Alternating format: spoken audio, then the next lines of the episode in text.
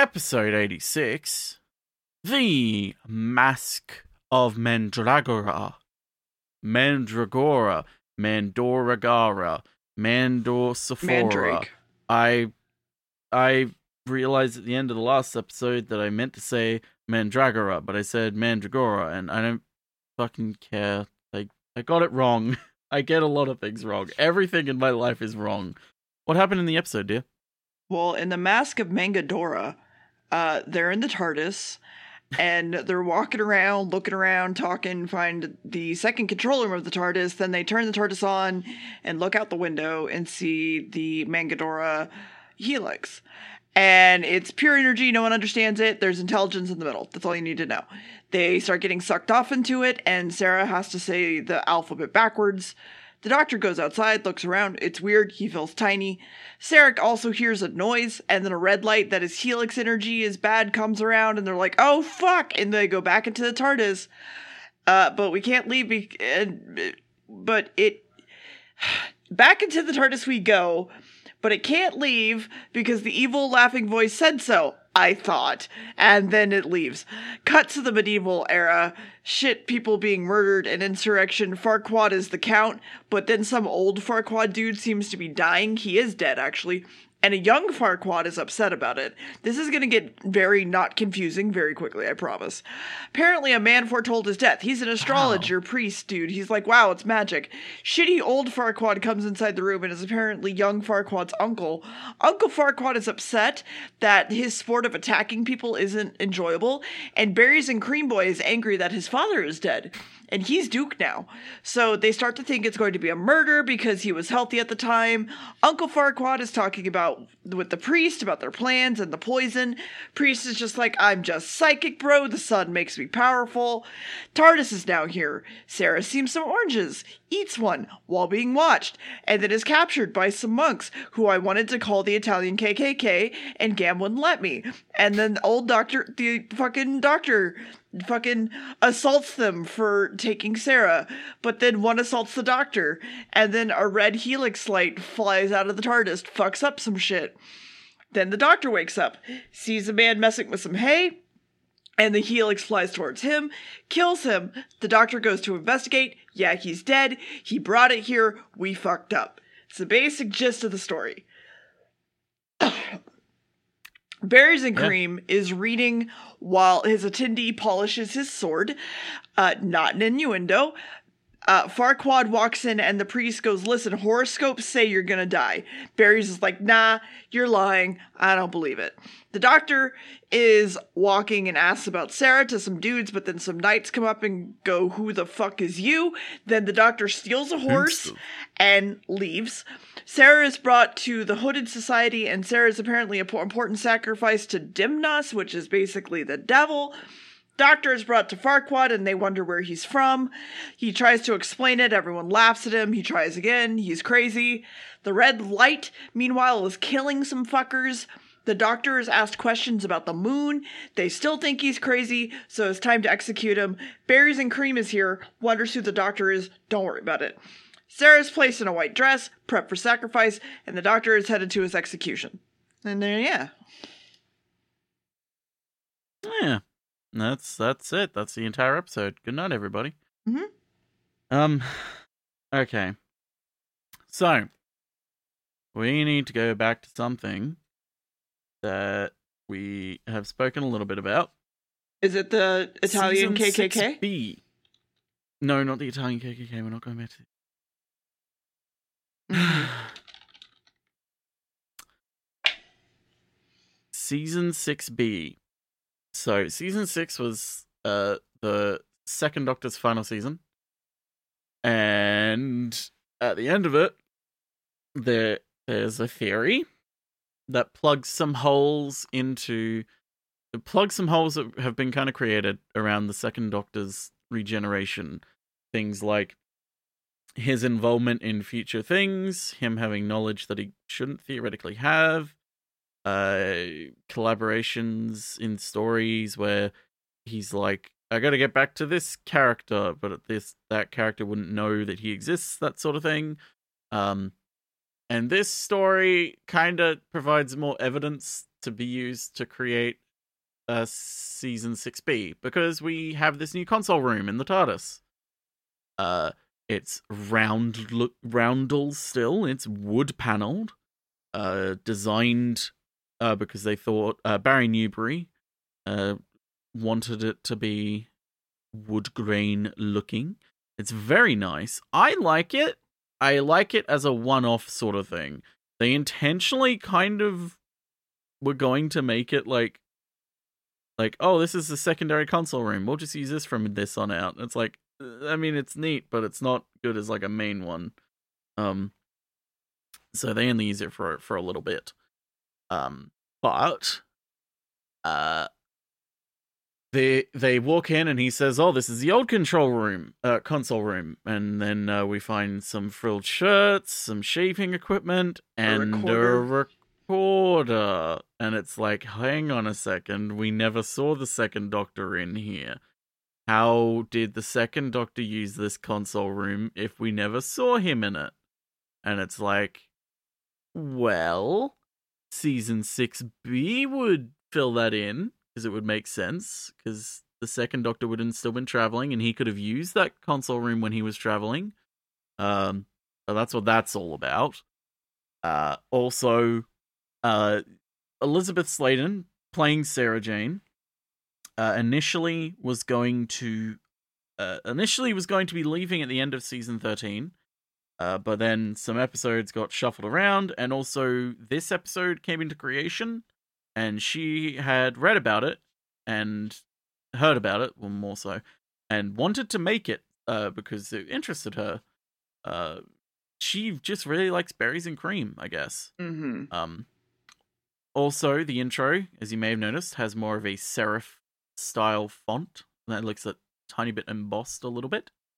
That stays until this title sequence completely changes. I like it when it's embossed like this. It's pretty neat. But Philip Hinchcliffe was inspired to do a story set in Renaissance Italy because he saw Roger Corman's 1964 film version of Edgar Allan Poe's The Masque of the Red Death. So that's where the Masque of Danganronpa has come from. Mm. So what happens in the second part, though, dear? Is everyone dead? Yeah. Cool. Actually, fun fact... The Doctor was like, "I'm gonna make my own Italy with bitches and with gambling, blackjack and hookers." So he steals a horse. The stealing a horse part was actually the right part.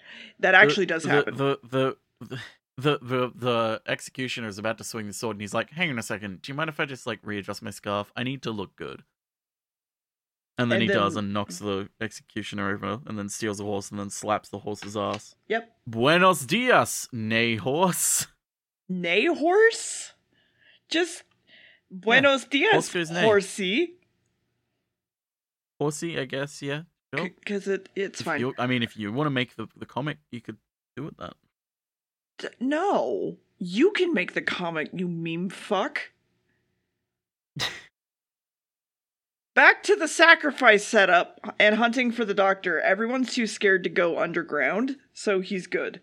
Sarah's prepped to sacrifice. The Doctor wanders around. Cult members do the hokey pokey, and the Doctor just drags Sarah away last second before she's killed. Then the temple suddenly looks restored or something, and the Doctor's like, "Let's leave." Meanwhile, Berries and Cream are inspecting that dead body from the red light. Sarah and the Doctor talk about what happened, and she learns about the Helix Light coming back. But now they're at Spearpoint and captured again, which that sucks. Back at the temple... Hold on, Evie's here. She wants to say hello. Hold on. There you go. Back at the temple...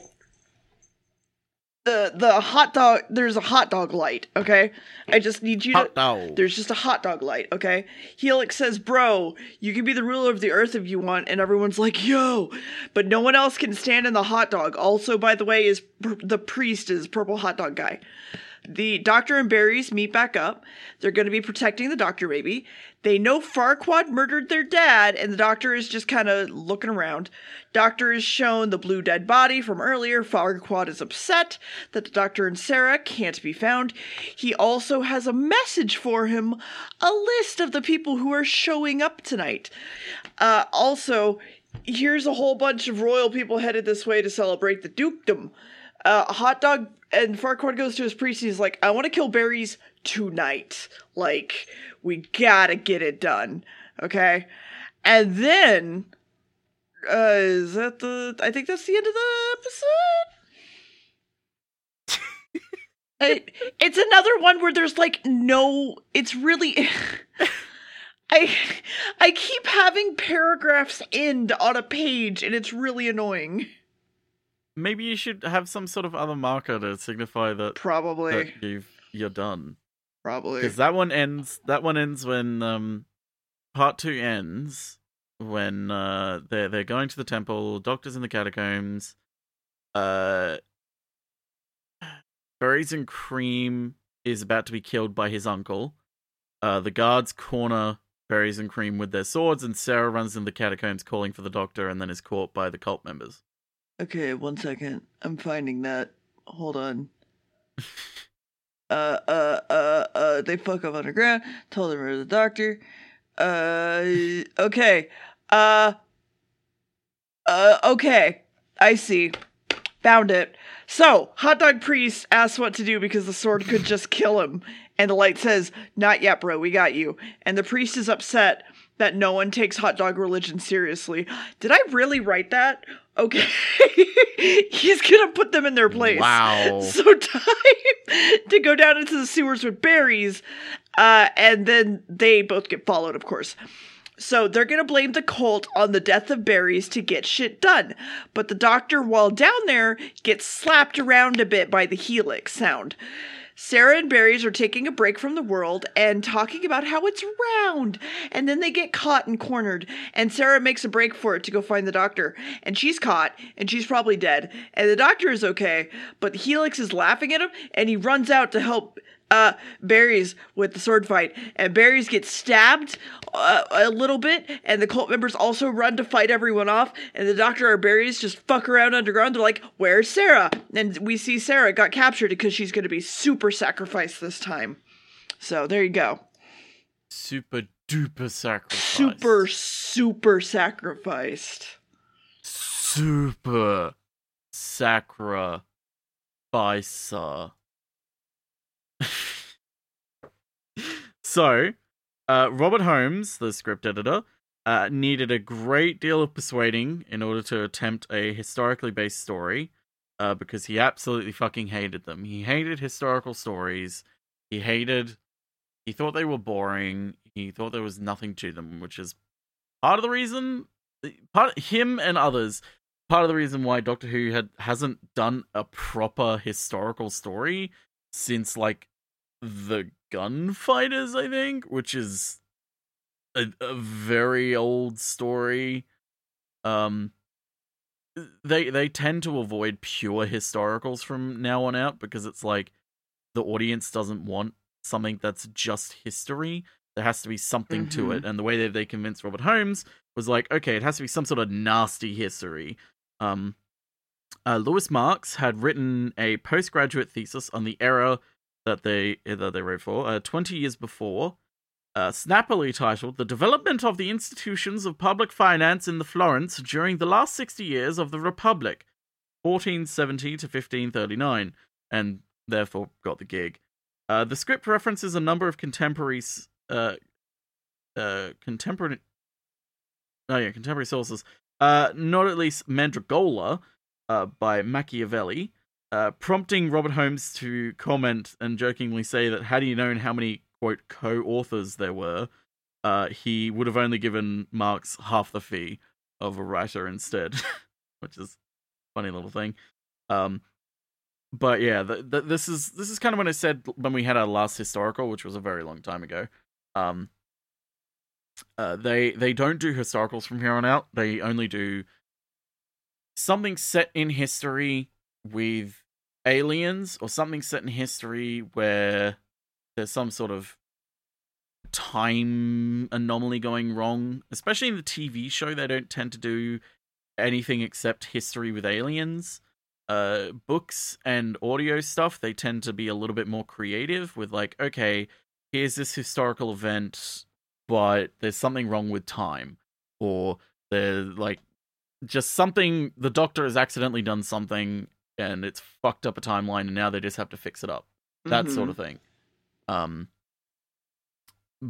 But the TV is basically just, oh my god, it's the signing of the Magna Carta, but there's aliens! Oh! Like, that sort of thing. It's kind of frustrating. But, I mean, it gives them a chance to use some BBC stuff, so who cares? Also, Philip Hinchcliffe, the producer, explicitly stated in a Radio Times interview that the unit stories and invasions of Earth were no longer what the audience, or really the production team, wanted from the show, and that he was heading in a more literary adult direction, which we've kind of already seen in the last season. The last season was, season 13 was very much a send-off to invasion stories, what with the android invasion and such, and more adult literary type stories, what with The Brain of Morbius, what being Frankenstein, and the android invasion being like more like an invasion of the body snatchers, that type of thing. And same with the Zygons, Terror of the Zygons. But from here on out, it gets a little bit more literary. That also is a little bit bullshit. I would argue they kind of drop the literary thing from here on out. It becomes a little bit more obscure. It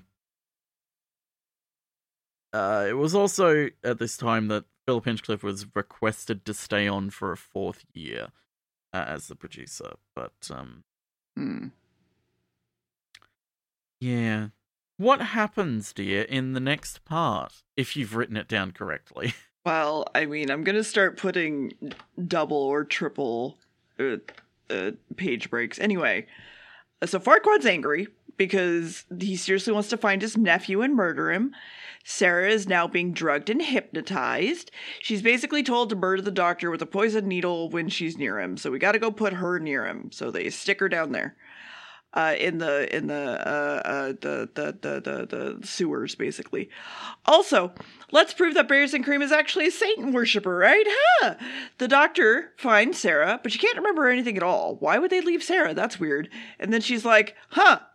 Why can I understand Latin? And he's like, And then the Doctor thinks that someone else here was why the TARDIS came here. And then Farquaad breaks his way into Bearings and Cream's room and assaults his aide.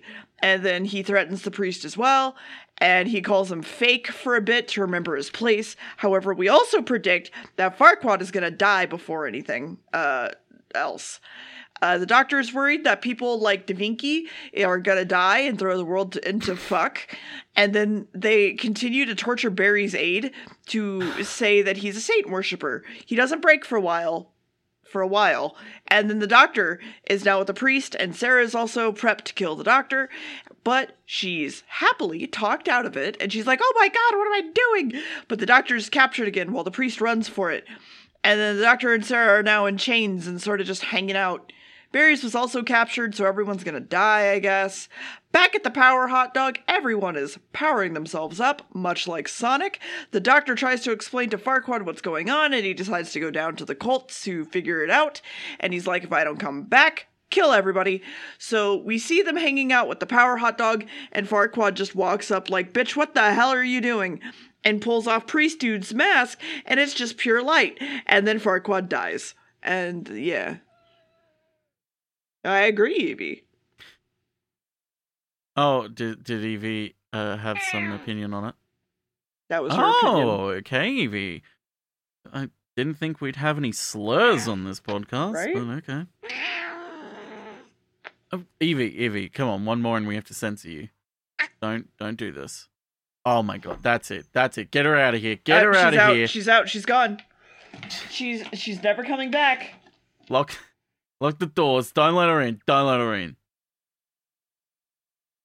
Okay. So. Other working titles for this story were The Catacombs of Death, Doom of Destiny, Secret of the Labyrinth, and The Curse of Mandragora. Or Mandragora, whatever you want to fucking call it. Helps if I call it the correct thing. Danganronpa. Mm-hmm.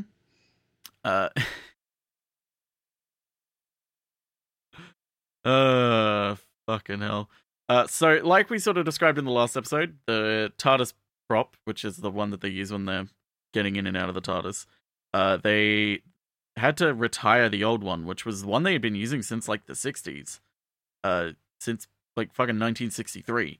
It was the same prop one, but they had to make a new one for the start of the season, because in The Seeds of Doom, during the final scenes where they were recording, the Doctor and Sarah walking out of the TARDIS to walk into Antarctica, the roof of the prop fell down on top of them while they were inside and caused them to piss themselves laughing about it. But the new police box that they had is snazzy and sticks around for a while. Funnily enough, it's a little bit darker blue, but it's still not dark enough to be accurate to what the police boxes actually were color-wise. Which is funny to me. But yes, several elements of the secondary console room that they have were reused in other designs, like the columns and the monitor screen. The walls appear up in future episodes painted on doors, like they reuse them for doors, which is kind of funny to me. There's the story itself was filmed. Was it filmed in this area, or was it? I think, yeah, it was filmed in an area in Wales that Philip Hinchcliffe suggested that they film in, because it was a place he had visited when he was a tour guide in the 60s. So he knew it very well, and he was like, this would be a good place to set the story. Like, we could film in here. This would be a good place for it. It's like, how do you know that? It's like, oh, I used to be a tour guide back in the 60s. Also, one of the... a lot of people saw this story and saw it as like, hey, they're doing historicals again. Maybe historical stuff is a good idea Like, we should do more historical sort of things. And the director himself, Rodney Bennett, went on to actually do Robin Hood from here on out. Because it was like, well, you know what? If like we have this style of story, we can kind of make it Robin Hood-esque, like the Doctor is charming and dashing and all about... So it was like, why don't we make him Robin Hood-esque? Like, it fits medieval Renaissance era.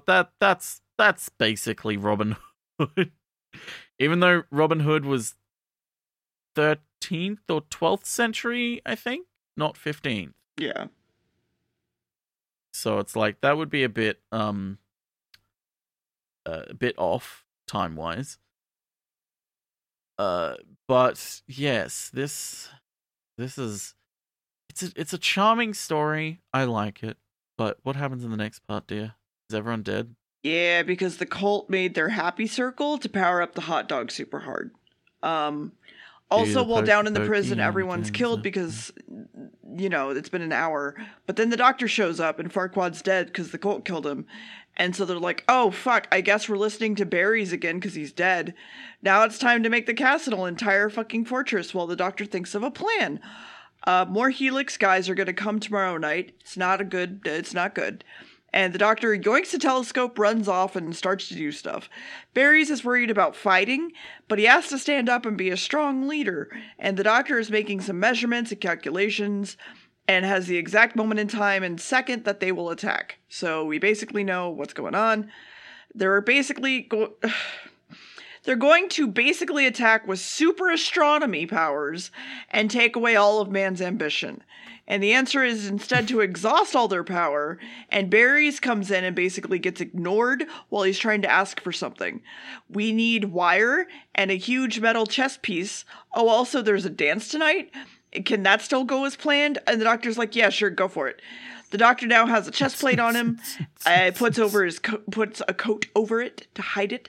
Things are apparently really bad, but also the doctor has found his inner furry, so that's a fun. It's a lion, by the way. Rawr. He also supports furry NFTs. Anyway, the doctor has snuck into the cult room with his wire to do some stuff. While the party's going on, the cult is apparently surrounding the whole palace. Sarah is also at the party, doesn't know where the doctor is, but is now being asked to dance. And the doctor has now connected up all the wire to some nails in the ground, hastily covered them up, and just taken a sweet-ass seat on that table. And so, okay, let's talk like normal Helix to the priest that comes up. And he's like, why are you here, Time Lord? Basically, hold on, this is so much. Oh my god. They are worried that Earth is going to rival Mandragora,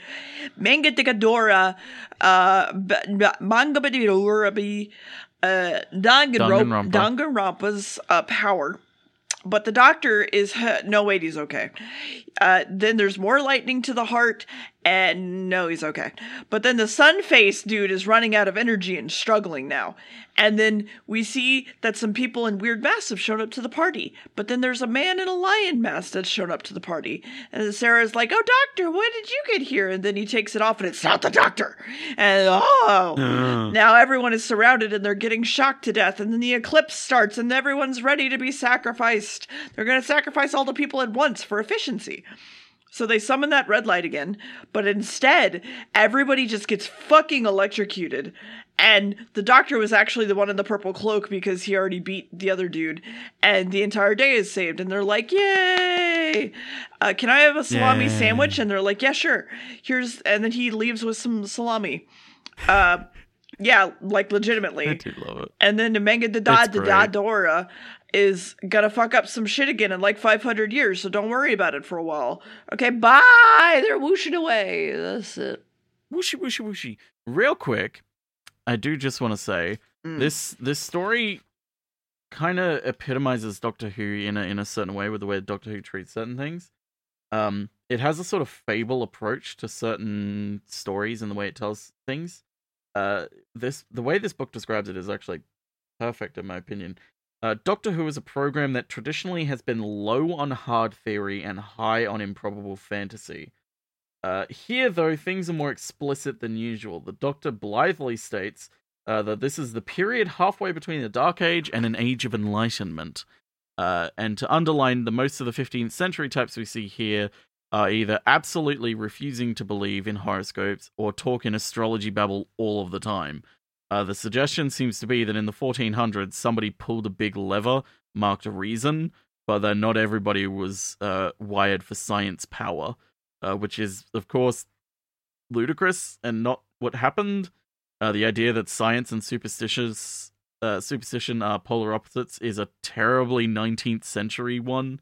And if anything, the Renaissance was about measuring, not about chucking out old ideas to bring, like, as being too fantastical. It's not like they went, oh, hey, science is cool. Religion's kind of shit, guys. We should get rid of it. Like, obviously, that's not what happened. Mm-hmm. If anything, science was considered by some an extension of religion for a very long time, until, of course, it became heretical in certain aspects.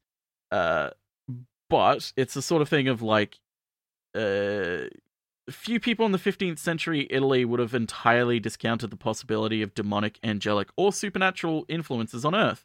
Even those who believed in using the new scientific methodology, though throughout the following century, many of the discoveries which led to the more rational world of the Enlightenment were sponsored by the church and considered to go hand in hand with Christian law. Again, science is kind of an extension of religion. Galileo's persecution wasn't exactly typical, or at least, like, that sort of thing, wasn't universal. But then, when the BBC made The Mask of of Mandragora. They didn't want to offend anyone, especially not whilst Mary Whitehouse was watching. No wonder religion's never mentioned, apart from blasphemous and pagan brotherhood. Because again, if you're doing historical stuff, especially European historical, you're gonna have to mention Christianity in some form, unless you change the details so you don't have to bring up Christianity. Because if you bring up Christianity, especially in the 70s, 80s, and 90s arguably and today, although today you kind of can actually get away. Like Doctor Who very much gets away with bringing. Let's put it this way: Christianity, depending on what country you're in. Depending on what country you're in, yes, of course, you will get some outrage still. But back in the day, especially, it was like, hey, if you mention Christianity, you're going to offend a whole heap of people. Like saying that, like Christianity was like this. The script would have had to have decided whether Catholicism was on the Doctor's side or the enemy's side, essentially. So it's like, we need to sidestep this fucking issue. It's also well known that even Newton, supposed godfather of all that's proper and scientific, Isaac Newton, sir, was a practicing alchemist and believer in tangible higher powers as late as the 1700s. So it's difficult to accept that a prince would dismiss the works of Hieronymous as bosh, because astrology can't possibly be true, rather than say because Hieronymus is just a bad astrologer. The writer would have known this, of course, because, you know, they did their fucking doctorate on it. But there's a difference between knowing something and putting it into effect in as a 90-minute piece of TV. Renaissance thought stretched the importance of observation rather than received wisdom. And how do you televise that? Observation requires time. Television requires exposition. Audiences expect instant results. So Hieronymus is a full blather and a fraudulent peddler of superstition, yet the story can't resist giving him premonitions that turn out to be true and passing him up his vague, unexplained elements of Mandragora's plan. So yeah, this is the kind of thing, like, in the early 70s, you could get away with, like, spiritualism and kind of using elements and aesthetics of, like, Buddhism, like they did. But Christianity is kind of always a no-go. Even using the devil. Like, remember with the Daemons, they almost got in trouble for, like, basically making the devil in that sort of sense. Because it was basically meant to be the devil. But they were like, we can't do this because that, like, Christianity, it's a bit iffy. But then the BBC were like, oh no, you can, like, have Satan and Satanism all you want, you just can't have Christianity. You cannot say it is the Christian devil. It's that sort of thing. It's like, no, it's the Satanist devil, like that sort of thing. So that's why the historical stories are always a little bit odd. It's Christian sensibilities, essentially, censoring the story to not offend Christians. Which, you know, not like, oh, boo-hoo, poor Christians. Like, I'm very much a believer of, like, intentionally offending people is never a fun thing to do. But also in terms of stories, like, if they had done a story about the Spanish Inquisition, it's like, you kinda need to include Christianity in that one, boys. It's kind of important, that one. Persecution. It's who is persecuting who? It's like, okay, you need to include this, and not even a sense of, like, Christianity is bad, but you can't pretend that Christianity is perfect throughout the ages. The same with all religion. All religion has had times. Well, the majority of them have had times in history where they have utilized and taken their doctrines and teachings and used them to justify some kind of horrendous things by our standards. And it's like, it doesn't really feel right to just pretend that that's not the case or sweep it under the rug for a story like this. But it was the 70s and they didn't really care that much. And also the potential of pissing off Christians would have really fucked everything up for the show. So... yeah. That's why it's a bit like this. In the end, it's personally, it's a fine episode. It's not one I really go and rewatch much. If I want a decent historical one, maybe I'd go back to this one. But the majority of it is just like, you know what? But what do you think, dear? Like a 4, really. I mean, there's I feel about the same. Cults are fun. Some things are fun. I don't exactly really care love a cult that much. Yeah, we love a cult.